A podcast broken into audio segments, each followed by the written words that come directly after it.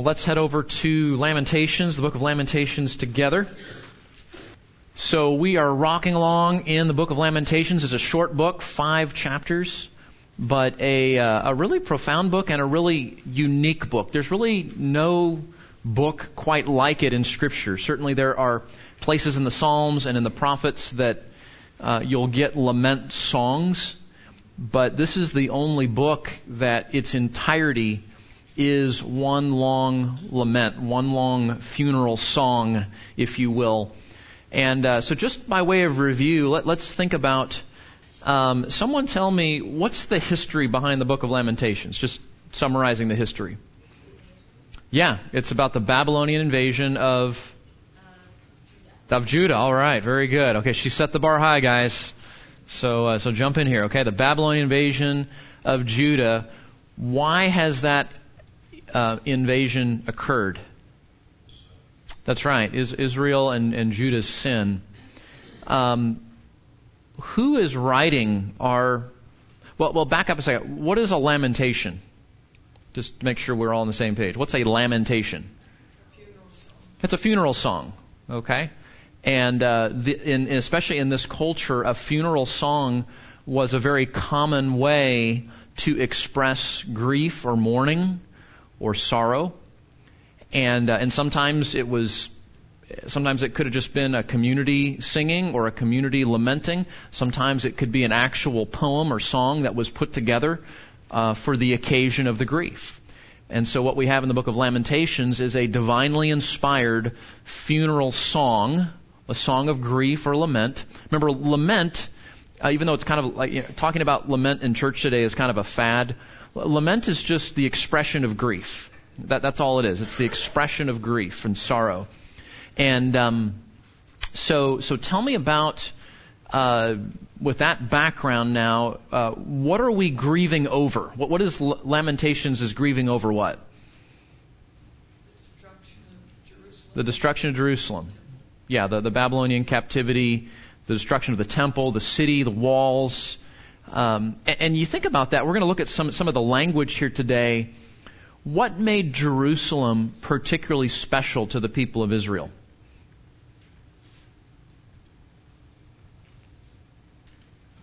Any ideas? Yeah, the, the temple's there.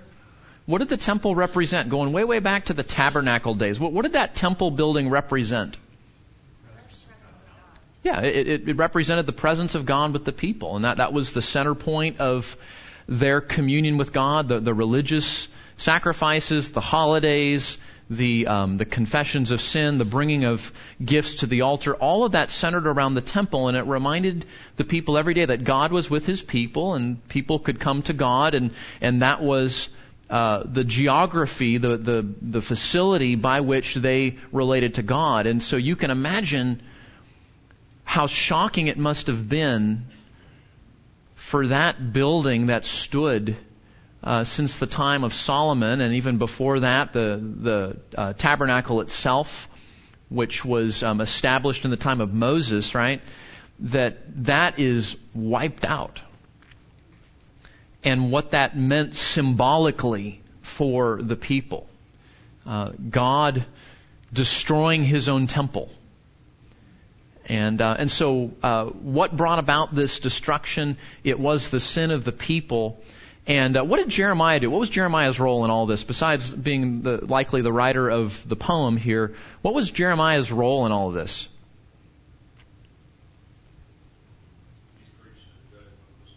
Yeah. Yeah. Yeah, he preached for over 40 years that the judgment was coming. He spent uh, four decades warning the people.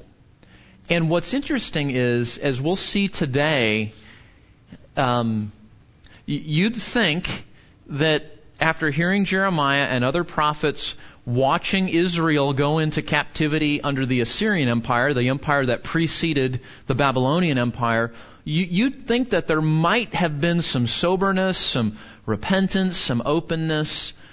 But one of the things that we're supposed to get in reading a book like this and reading the history behind it in the historical books, in reading Jeremiah and his ministry in the book of Jeremiah, is that the fallen human heart is really, really stubborn and hard.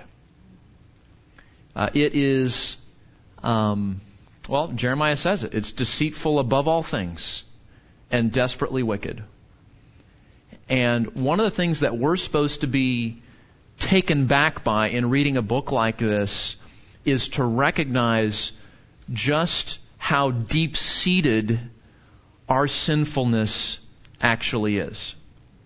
And we know this, right? Every day, even as, as redeemed people, every day we do things when we know better. We, we do things knowing that's not what God says, this isn't good for me, and yet we're tempted to do those things sometimes, aren't we? And uh, that's why we need Jeremiah.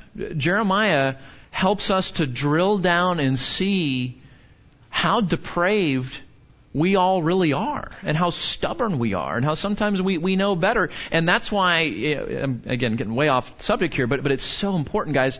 What Jeremiah says in his book is that that's why, in light of our stubbornness and our sin and, and the, the wickedness and our, our, our inability to learn from our mistakes and part of all that is to see that we need the intervention of God Himself to do spiritual heart surgery to remove that heart of stone from our flesh and to give us a heart of flesh, to put His very Spirit within us and cause us to walk in His ways, to that work of regeneration. In Jeremiah's day, they called that the New Covenant. Today, we would call that the Gospel, but we are hopeless apart from God's initiating rescue of us in our fallen nature and our stubborn being. That's our only hope. There's no renovation. There, there's no, you know, second edition effort. There, there's nothing like that where we can simply try to be better and work harder, or maybe as society goes on, we, we evolve into something better. None of that is a possibility, according to Mr. Jeremiah. And, and part of the, the drama that's playing out in front, we're going to read some of the hardest verses in the Bible today, guys. I mean, some of the most graphic, painful, difficult verses. And you and I are going to look at that and go, why would God do that? And part of the answer is we do not see the depth and depravity and wickedness of our sin near as clearly as we need to. And so this, this book opens our eyes to that. Now, again, you know, we're not guilty of what the Israelites did in particular, and, and obviously we don't have a Babylonian captivity, but we do share the same heart with them, don't we? And we need the same, the, we need the same Savior and the same rescue and the same intervention. And, and so we can read this to some degree with, with thankfulness in our heart saying, Lord, why have you shown us mercy that we don't go through something like this? Okay, so that, that gives us something of why is a book like this in our Bible? It's, you say, well, we can feel bad for them, their city burned down. Yeah, that's true. But there's something much deeper going on here in terms of what we're supposed to understand about human nature and sin and our need for a Savior. And even, I've said this before, in our day, like I said, lament is kind of a fad. Everybody's blogging on lament. Everybody's writing books on lament. And, and what's a little bit disturbing to me as I'm looking at that is that all the emphasis of lament today in the church is on the fact that life is hard and we grieve because life is hard. And that, and that's true, and we, we ought to grieve because life is hard. But what we see most often discussed in terms of true biblical lament is not lament because life is hard, it's lament because we are wicked. And we ought to grieve over our sin and long for a Savior and rejoice in His provision. That, that, that the most significant lamenting we do is not over just general brokenness, although that's appropriate, but over our own sin and our own need uh, to see our need for a Savior. So, anyway, well, let's uh, think too. Um, the reason for the invasion, we've kind of caught up here, right? The reason for the invasion is their own sin, their own stubbornness, uh, generation after generation. And then we've talked a little about the, the nature of the Lamentations, a funeral song. Remember, this is a beautiful poem. I, I, wish all of us knew Hebrew as well as David Gibson did so we could look at this in the Bible and see the beauty of the structure. If you appreciate poetry and literature and um, genius in writing, this letter, or, or excuse me, this poem is, is really unmatched. You have uh, four of the five chapters are acrostic psalms, mean, meaning uh, acrostic poems where uh, each line begins with a successive letter in the alphabet. And so just that artistic uh, structure that uh, Jeremiah, the author, employs is really amazing. And I'll try to point out some of the features along the way that are masked by the English translation here. So, anyway, okay, so with a little bit of background, let's jump into chapter 2 today. That's where we find ourselves. We looked a little bit about divine discipline last week as a sort of a, um, an overview of what we're going to look at today. So, I just want to read this because um, you can imagine this, this probably was chanted or sung originally. That's what they would do with a, a funeral song like this. And we don't know exactly how that would have sounded. But what we do know was that this was designed for public proclamation. So reading it out loud, hearing it read out loud is part of the nature of this type of book. Okay, so let me just read some of this. You follow along, and I'll try to, to read it in a way that, that is helpful to us, okay? Verse chapter 2. How? There's our word again, right? Remember how the book starts? Chapter 1 starts with how, like, how can this happen? How can this be? What went wrong? Right? It, it starts off with shock and, and question and confusion. And here's, this chapter starts off the same way. How the Lord has covered the daughter of Zion with a cloud in his anger.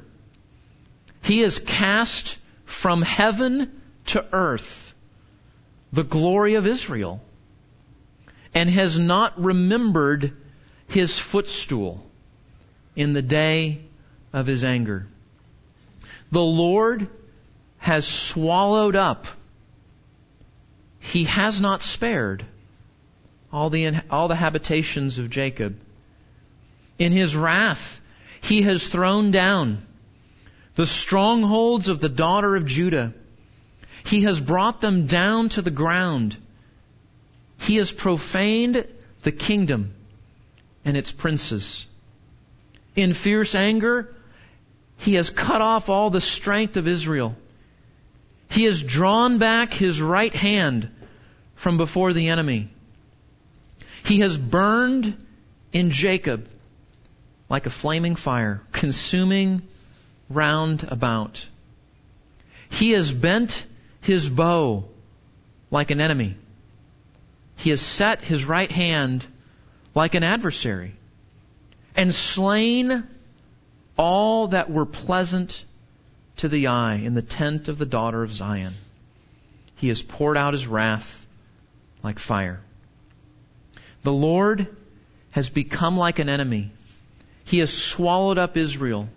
He has swallowed up all its places. He has destroyed its strongholds and multiplied in the daughter of Judah mourning and moaning. And he has violently treated his tabernacle like a garden booth. He has destroyed his appointed meeting place. The Lord has caused to be forgotten the appointed feast and Sabbath in Zion, and he has despised king and priest in the, in, in the indignation of his anger. The Lord has rejected his altar. He has abandoned his sanctuary. He has delivered into the hand of the enemy the walls of her palaces. They have made a noise in the house of the Lord as in the day of an appointed feast the Lord determined to destroy the wall of the daughter of Zion. He has stretched out a line. He has not restrained his hand from destroying. And he has caused rampart and wall to lament. They have languished together. Her gates have sunk into the ground. He has destroyed and broken her bars. Her king and her princes are among the nations. The law is no more and also her prophets find no vision from the Lord. That's hard even to read, isn't it? Do you hear the language? The Lord has come in his anger and his wrath. We talked about that last week. God's anger is not like ours. His is a objective, calculated, controlled response in light of his holiness and his goodness against sin and wickedness, even if it's in his people. And so his wrath has come, his judgment has come. And uh, some of the language here is really, really challenging, isn't it? We think about God's anger and God's wrath. We talked about that last week. That uh, though God is slow to anger, He's patient. That His anger and wrath are working alongside of His mercy and grace. Those are not incompatible. They're not contradictory. They are both equally attributes of a holy God. Uh, we saw that many times the way God's mercy and His wrath go together uh, as we looked at last time, that his wrath is held back for a season. I remember Romans 2 talks about that.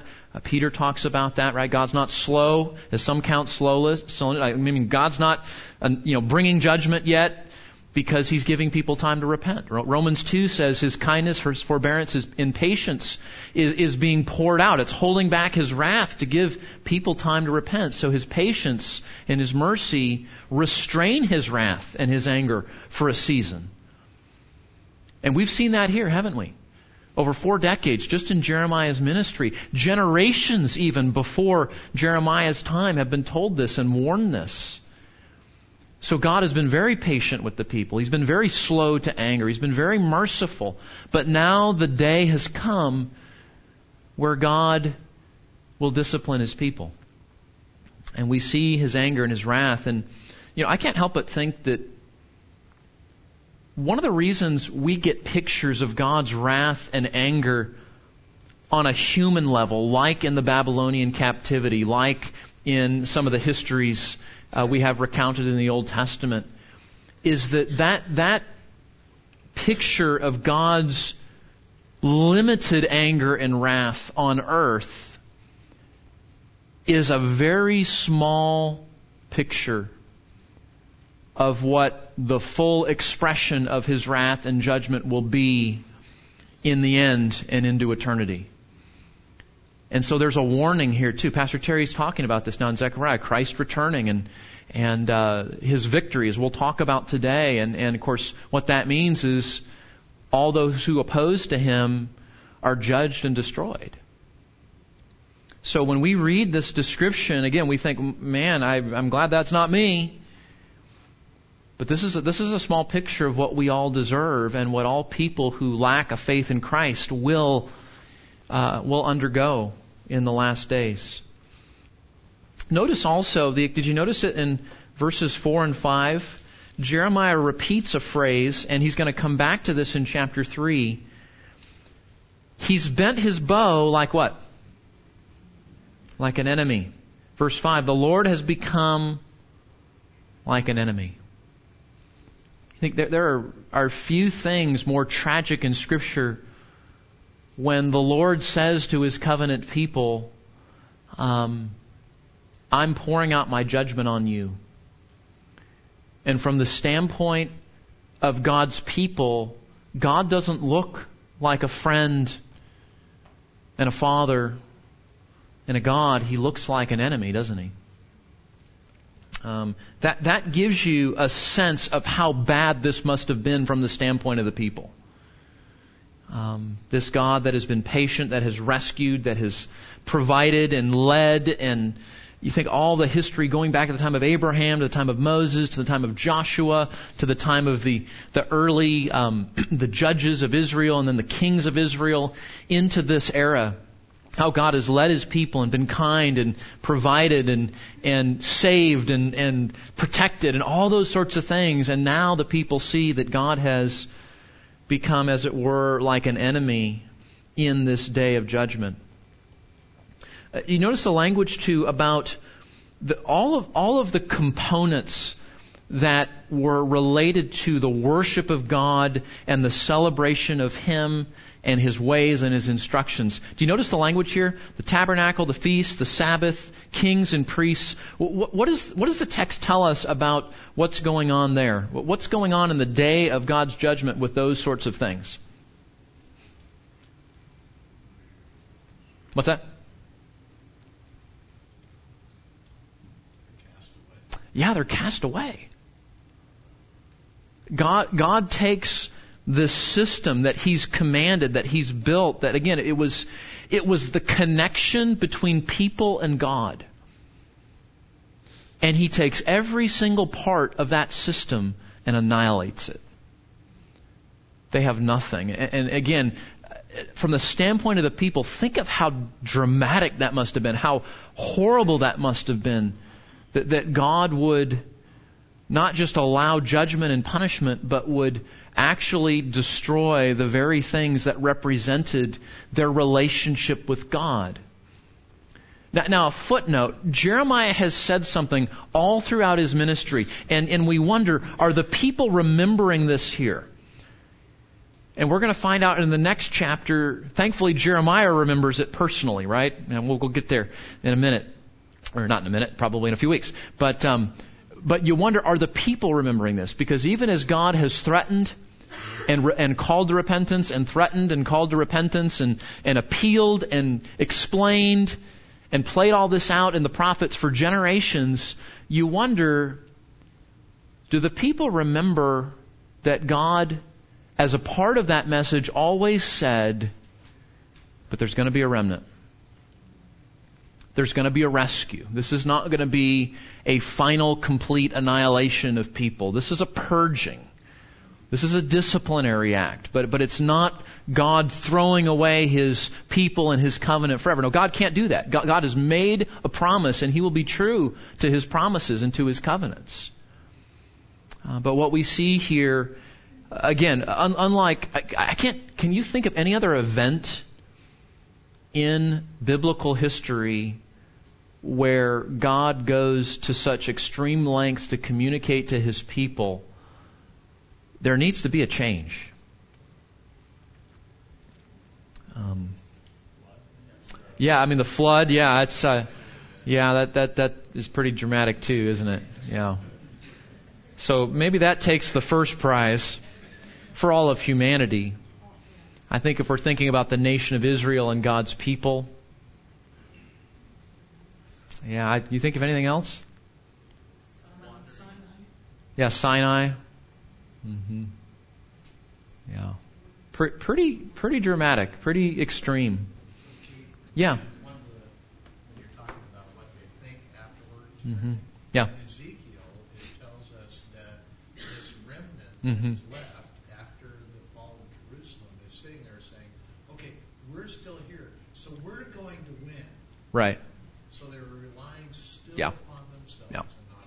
Yeah. Yeah.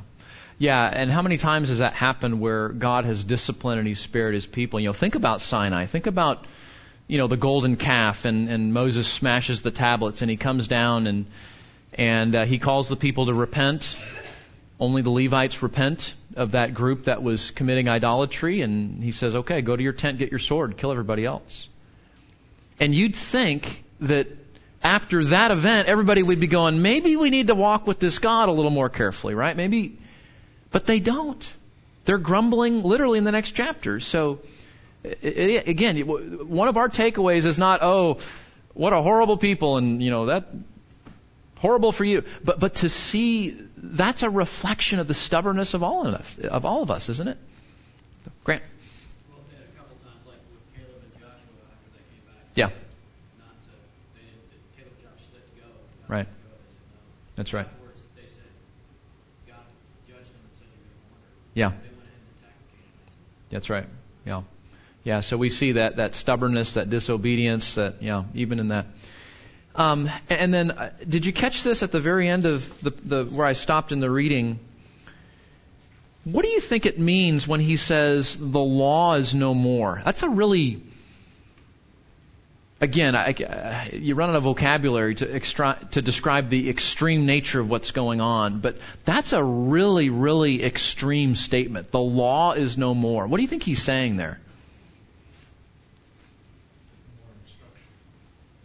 Yeah, yeah no more. Dis- yeah, in fact, we, we see the parallel there. Her prophets find no vision from the Lord. God says, Enough. I'm done talking. I'm done instructing. I'm done warning. I'm done reminding. Um, and the Babylonians breached the wall. Uh, do you remember, just as a, a historic reminder here, do you remember the strategy that Nebuchadnezzar employed in order to finally take Jerusalem? Do you remember how it happened?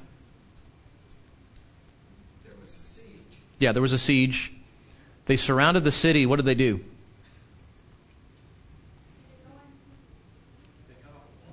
They cut off the water and the, and the food supply. They basically cut off the, the supply chain. And you're going to see the effect of that here in these next verses. Because part of the reason they were able to finally get in was everybody's dying of starvation and hunger. Uh, everybody's um, malnourished, and, and you think of the soldiers and the their armies and, and the, the means of protection that they had, and all of them were weakened by the surrounding of the city and essentially starving the city out. Um, but again, we, we read that, and, and, you know, I know this is challenging to a lot of people's theology. Is that why would God do this? Why would God do this to us? Oh, I thought He's a God of grace and mercy, and, and of course He is. But He's a God of justice and righteousness and holiness, and He stands for what is true and right. And even if it's His own people, um, God is committed to training and to punishing and to bringing about uh, the restoration that we know He has in mind uh, for the future there. Notice, secondly, the state of the people. And this gets into, again, some of the harder verses here. Look at verse 10. The elders of the daughter of Zion sit on the ground, and they're silent. Think of that. The, the holiest men in the city, that the elders, the wise men, that, that elderly generation that people look to for direction and wisdom and counsel. And those men, Jeremiah says, are laying on the ground. They have dust on their heads. They've girded themselves with, with sackcloth. And I, I, you probably know what that means. What is the sackcloth and ashes and what's that all about? Yes, sir. Mourning, yes. That was the way in this culture that you expressed your grief and your mourning. Okay, so that would have been the appropriate attire and activity for grieving, mourning, lamenting. And he says, the elders of the city are laying on the ground in grief and mourning and sackcloth and ashes.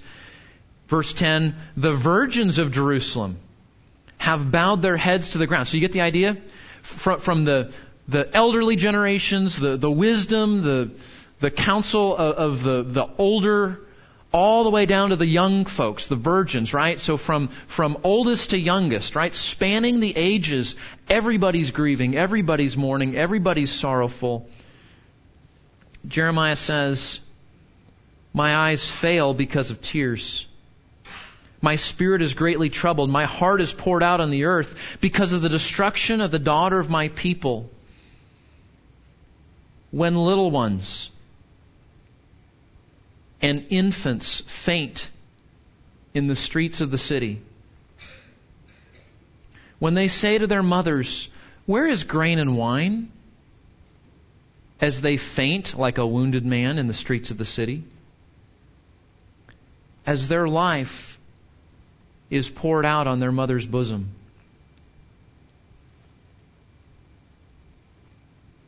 How shall I admonish you? To what shall I compare you, O daughter of Jerusalem?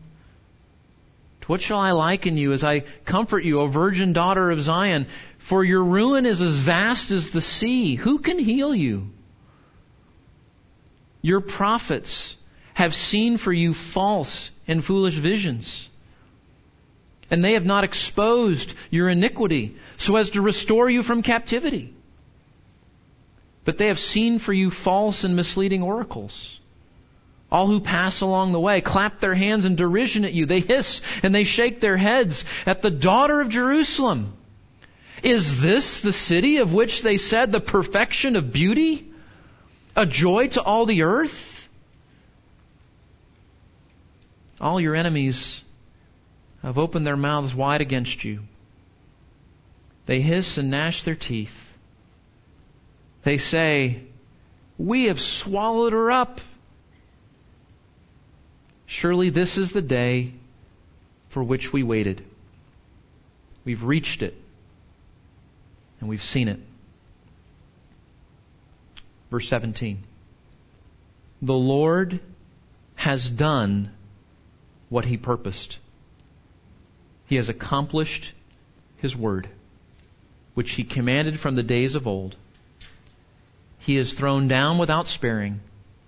He has caused the enemy to rejoice over you.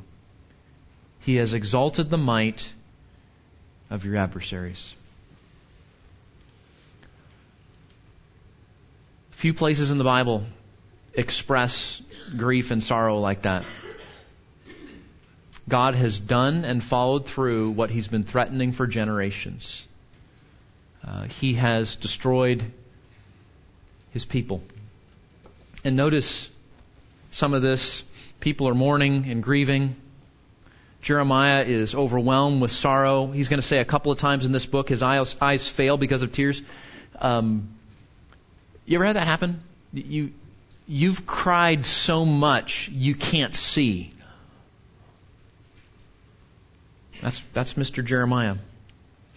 His heart is poured out on the earth and all of that. Notice the, the emphasis on the lack of food. This was the Babylonian strategy to starve out the city. They say to them, the infants and little ones say to their mothers, Where's the grain? as they faint in the laps of their moms and dads. Verse 19, we see this again in verse 19, who are faint, the little, the life of your little ones who are faint because of hunger at the head of every street. We see it in verse 20. The little ones who were born healthy.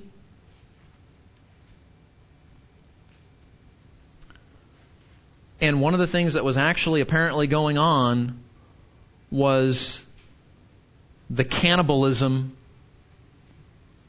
in families. There's no food, there's no water, there, there's no other option. People are dying. And those dead bodies become a means of sustenance for those who are barely alive. And you say, how could that be? How could God do that? And the answer is our sin is that wicked. Our rejection of God is that extreme.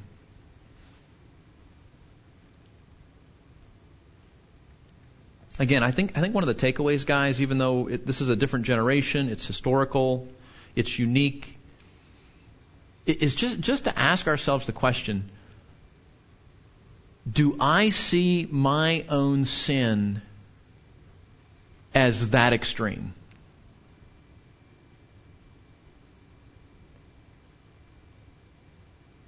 And then hopefully the next thought is, what a Savior we have.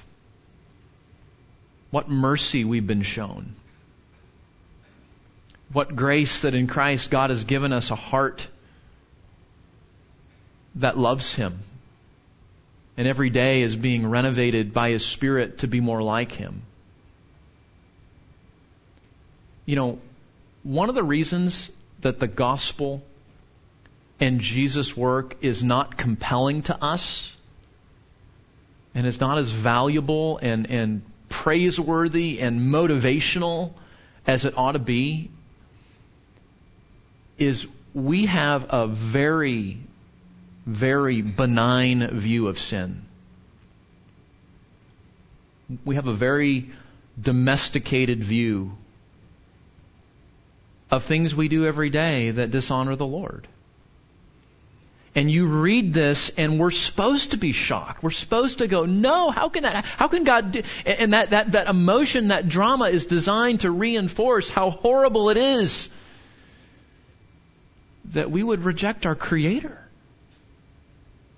And go after other gods and other means and make life about something else and, and deny his word and deny his ways.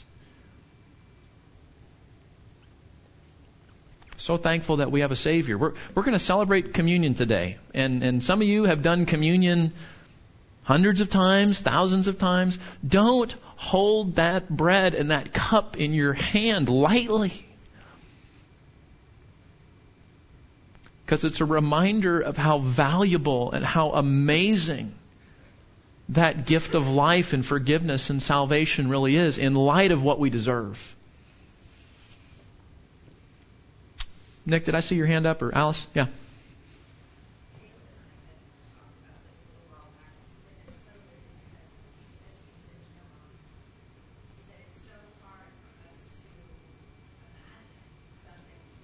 Yeah.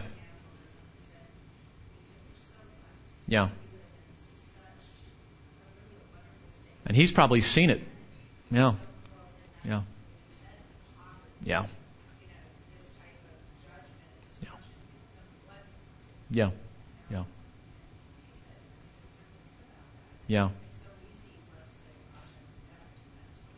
Yeah. Yeah. Yeah. Yeah. That's true.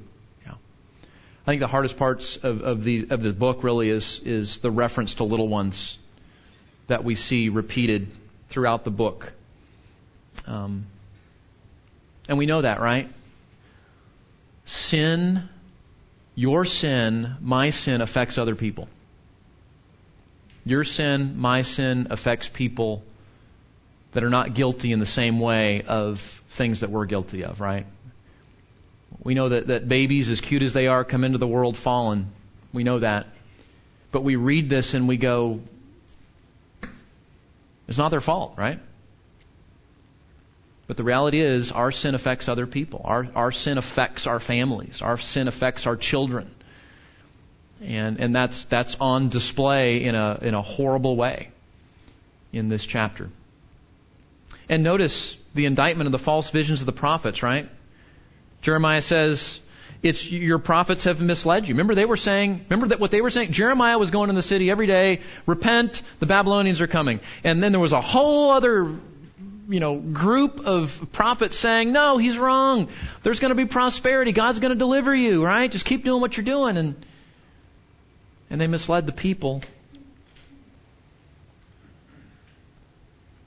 Indictment on the leaders, for sure. Verse 18, the people cry out for, for help. Their heart cried out to the Lord. O wall of the daughter of Zion, let your tears run down like a river day and night. Give yourself no relief. Let your eyes have no rest.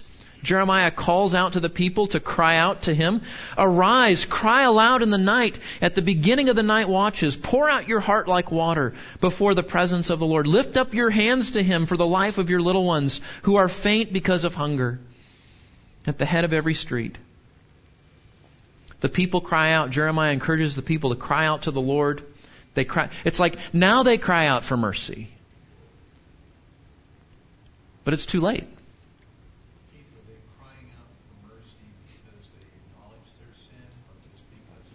We're going to find out. Yeah. And I think that's why Jeremiah is admonishing them to cry out to the Lord, but as we'll see, it's a crying out because they want the circumstances to stop, not necessarily the crying out of repentance, but we'll see that. You've read the book before, haven't you? Okay. Yeah. Okay. They're crying out for the life of their little ones, for God's mercy. And in the last couple verses, Jeremiah appealed. Remember, uh, remember sometimes when poetry does this, sometimes Jeremiah is speaking in the first person, but he's really representing the whole nation the city, right? And that happens largely in chapter 1 and chapter 2. And then other occasions, he's going to speak more personally just for himself. And I think this is a, a, section where he's really thinking, he's speaking more personally. Verse 20, he says, See, O Lord, and look, with whom have you dealt thus? Should women eat their offspring? The little ones who were born healthy? Should priest and prophet be slain in the sanctuary of the Lord? On the ground in the streets lie young and old My virgins and my young men have fallen by the sword. You have slain them in the day of your anger. You have slaughtered not sparing. You have called as in the day of an appointed feast. My terrors on every side. And there was no one who escaped or survived in the day of the Lord's anger. Those whom I bore and reared, my enemy annihilated them. Think about that. Th- again, put, put yourself in, in Jeremiah's sandals for a minute. He spent four decades knowing this people, ministering this people, and like a good shepherd or prophet, he knows families, he knows the names of little ones. He's looking out and going, those people I see slaughtered in the street, I knew them personally. I had personal relationships with them. He says, I grew up with them. I ministered to them. I, I knew them personally and intimately, and, and likely not, not every person, but certainly many of them. And you can imagine Jeremiah's sorrow when he says, Those whom I bore and reared, my enemy has annihilated. And, we'll talk about Jeremiah's struggle with feeling like a failure as a prophet, and we'll talk about that in another message. But uh, you can just imagine the horror of he's invested his whole life. He has loved these people well. He has told them the truth when it cost him persecution and ridicule and death threats. And now he sees those people that he loved and cared for so dearly slaughtered in the streets. And grief and lament come out of him. Again, what do we do with this, guys? It's not a complicated takeaway today. Sin is horrible. Sin is wicked. Sin is more evil than you and I will probably ever understand. In Scripture, we get pictures like this to help us. Let, us walk away today more sober about our sin. And let's, let's prize and value the gospel and what Christ did even more in light of that. And we can remember that as we go to our worship service, have communion today. Um, and so thankful that, that, that God promises redemption in that. Uh, Father, thank you. These are sobering verses, and it's hard to even read them, let alone think about what they represent. Lord, thank you that you are a good and righteous God. Thank you that you are holy and that you do punish sin. We, the alternative is even worse. And yet we're so thankful that even though our, our sin is wicked and we deserve your wrath, that you have made way for mercy. And we thank you that this, this book does not end in chapter 2. Um, that there is a reminder of your faithfulness, your kindness, your compassion, your redemption, and, and, and that, and the promise of what Jeremiah himself preached, that there would be a, a new covenant that you would bring where you would say to your people, your sins I will remember no more. And we thank you for that promise fulfilled one day in Christ that we celebrate and honor and remember today. Lord, we thank you that though our sin is as scarlet, you, you make it white as snow. Though it's horrible and wicked, you redeem and forgive and draw us to yourself. Lord, might that change how we live today? How we prioritize things, how we talk, how we relate to people. Lord, thank you for hard pictures like this in Scripture that remind us of the value and amazing gift of your Son. We pray in His name.